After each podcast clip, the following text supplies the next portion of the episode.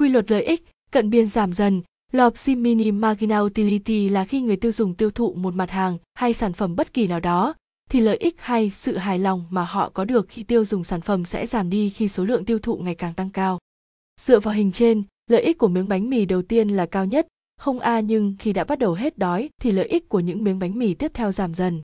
Điển hình nhất là miếng bánh mì thứ sáu mang đến lợi ích cận biên thấp nhất.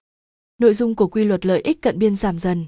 Trong kinh tế học, quy luật lợi ích cận biên giảm dần thể hiện lợi ích cận biên của sản phẩm hàng hóa, dịch vụ sẽ giảm khi nguồn cung sản phẩm tăng lên. Tiếp đến, những tác nhân kinh tế sẽ tác động lần lượt số lượng hàng hóa, dịch vụ làm cho ngày càng giảm sút cho đến khi nó mất hết giá trị. Quy luật lợi ích cận biên giảm dần còn được sử dụng để giải thích cho nhiều hiện tượng kinh tế khác, như lý thuyết về thị hiếu người dùng theo thời gian.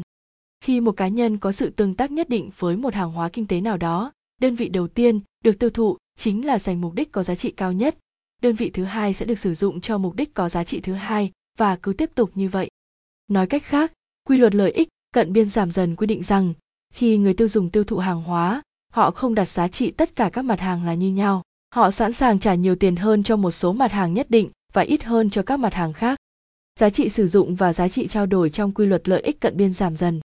Giá trị sử dụng hay còn gọi là lợi ích mà người tiêu dùng nhận được bao gồm các giá trị mà họ nhận được khi sử dụng hàng hóa dịch vụ đó số tiền phải chi trả để mua hàng hóa hay dịch vụ được gọi là giá trị trao đổi hàng hóa.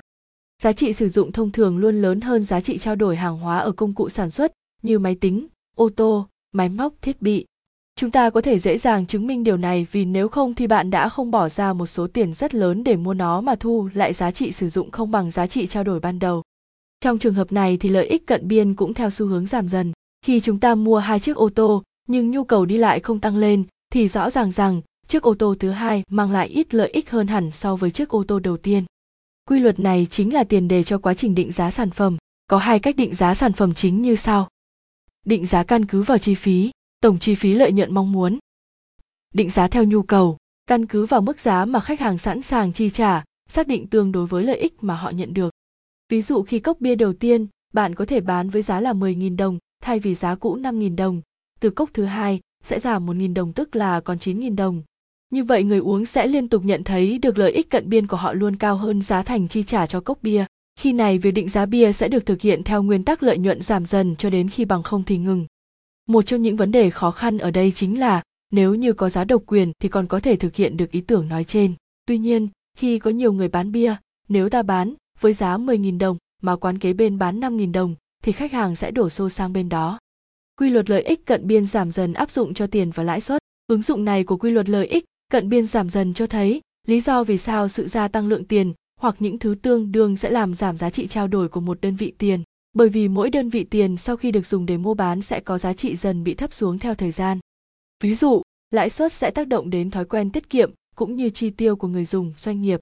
Việc thao túng lãi suất khuyến khích người tiêu dùng chi tiêu hay tiết theo thị hiếu trong khoảng thời gian thực tế của họ và dẫn đến những thặng dư có thể xảy ra hay sự thiếu hụt trong nguồn vốn đầu tư cơ bản.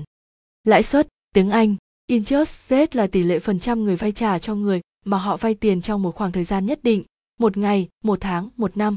Giá trị sử dụng của khoản vay là khả năng mang lại lợi nhuận cho người cho vay. Bạn có thể xem bài viết tại lãi suất là gì?